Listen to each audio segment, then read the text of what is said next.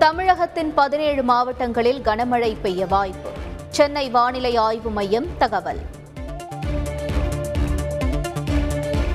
மாநில கல்விக் கொள்கை குறித்து முதலமைச்சர் ஸ்டாலின் ஆலோசனை. குழுவின் தலைவர் அமைச்சர்கள் மற்றும் அதிகாரிகள் பங்கேற்பு. அதிமுகவில் மேலோங்கியுள்ள ஒற்றை தலைமை குரல். ஓ பன்னீர்செல்வம் எடப்பாடி பழனிசாமி தனித்தனியே ஆலோசனை. ஒற்றை தலைமை விவகாரத்தில் ஓபிஎஸ்ஐ சமாதானப்படுத்த முயற்சி. ஓ பன்னீர்செல்வத்துடன் முன்னாள் அமைச்சர்கள் பேச்சுவார்த்தை. ஓ பன்னீர்செல்வத்திற்கு ஆதரவாக அதிமுகவினர் போஸ்டர். தொண்டர்கள் விரும்பும் ஒற்றை தலைமை ஓபிஎஸ் என வாசகம். நேஷனல் ஹெரால்டு வழக்கு விசாரணை மூன்றாவது நாளாக ஆஜரானார் ராகுல் காந்தி. டெல்லி காங்கிரஸ் கட்சி அலுவலகத்தில் மகளிர் அணி தர்ணா போராட்டம். தமிழக எம்பி ஜோதிமணியை குண்டுக்கட்டாக தூக்கி கைது செய்த போலீசார். குடியரசுத் தலைவர் தேர்தல் பொது வேட்பாளர் குறித்து மம்தா பானர்ஜி இன்று மாலை ஆலோசனை. திமுக சார்பில் பங்கேற்கிறார் டி ஆர் பாலு. இந்தியாவில் விரைவில் நடைமுறைக்கு வருகிறது ஃபைவ் ஜி தொழில்நுட்ப சேவை. அலைக்கற்றை ஏலம் விட மத்திய அமைச்சரவை ஒப்புதல்.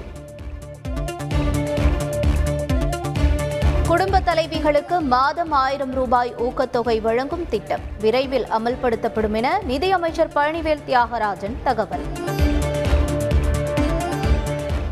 தமிழகத்தில் ஐந்து மாவட்டங்களில் இரட்டை இலக்கங்களில் கொரோனா பாதிப்பு. தடுப்பு நடவடிக்கை குறித்து ஆலோசனை நடத்தியதாக அமைச்சர் மா. சுப்பிரமணியன் தகவல்.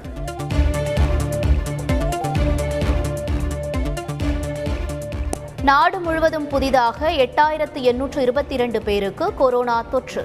ஒரே நாளில் பதினைந்து பேர் உயிரிழந்துள்ளதாக தகவல்.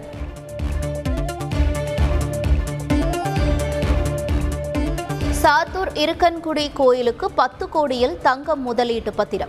கோயில் நிர்வாகிகளிடம் வழங்கினார் முதலமைச்சர் ஸ்டாலின்.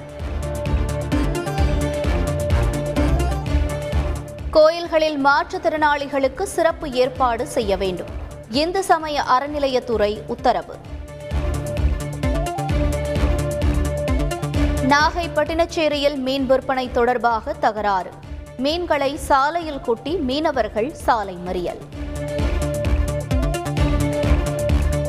அறுபத்தோரு நாட்கள் விதிக்கப்பட்ட மீன்பிடி தடைக்காலம் நிறைவு. புத்துணர்ச்சியுடன் கடலுக்குள் சென்ற விசைப்படகு மீனவர்கள். வண்டலூர் கிளாம்பாக்கம் வரை மெட்ரோ ரயில் வழித்தடம் அமைக்க நடவடிக்கை.